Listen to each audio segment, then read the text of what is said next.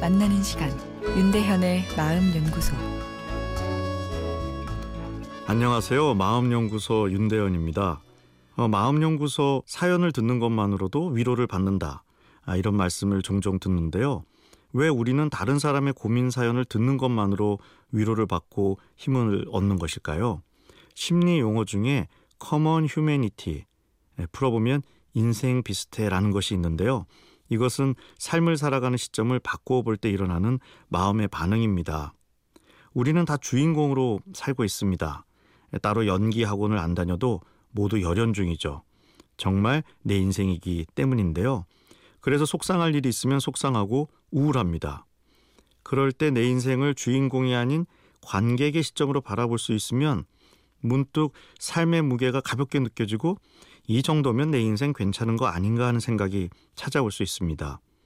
왜 나에게 이런 일이 생겼을까 억울하다 생각되다가 한 발 물러나 내 인생을 보니 인생이 그런 거 아닌가 하는 철학적 여유가 생기게 되는 것이죠. 배우들도 연기를 할 때는 자신의 영화를 여유롭게 제대로 느낄 수 없습니다. 시사회에 관객으로 앉아야 자기가 출연한 영화를 볼 수 있는 여유가 생깁니다.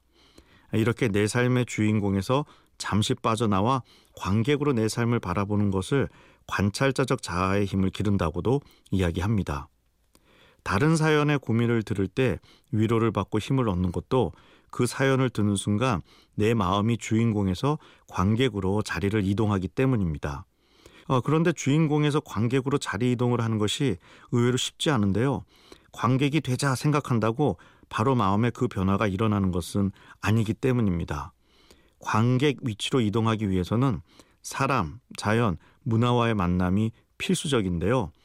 우리 마음에는 프로젝터, 빔이 달려 있습니다. 점심 때 10분이라도 하늘을 보면 거기에 내 마음이 빔을 쏴서 하늘에 담긴 내 마음이 나를 바라봐주는 현상이 자동으로 일어납니다. 또 영화나 소설을 보면 그 캐릭터에 내 마음이 비추어져서 그 캐릭터가 나를 바라봐주는 현상이 일어나죠. 다른 사람의 사연에 위로를 받는 것도 다른 사람의 인생에 내 마음이 비추어지면서 마치 내 인생을 내가 바라보는 그런 마음의 현상이 일어나기 때문입니다.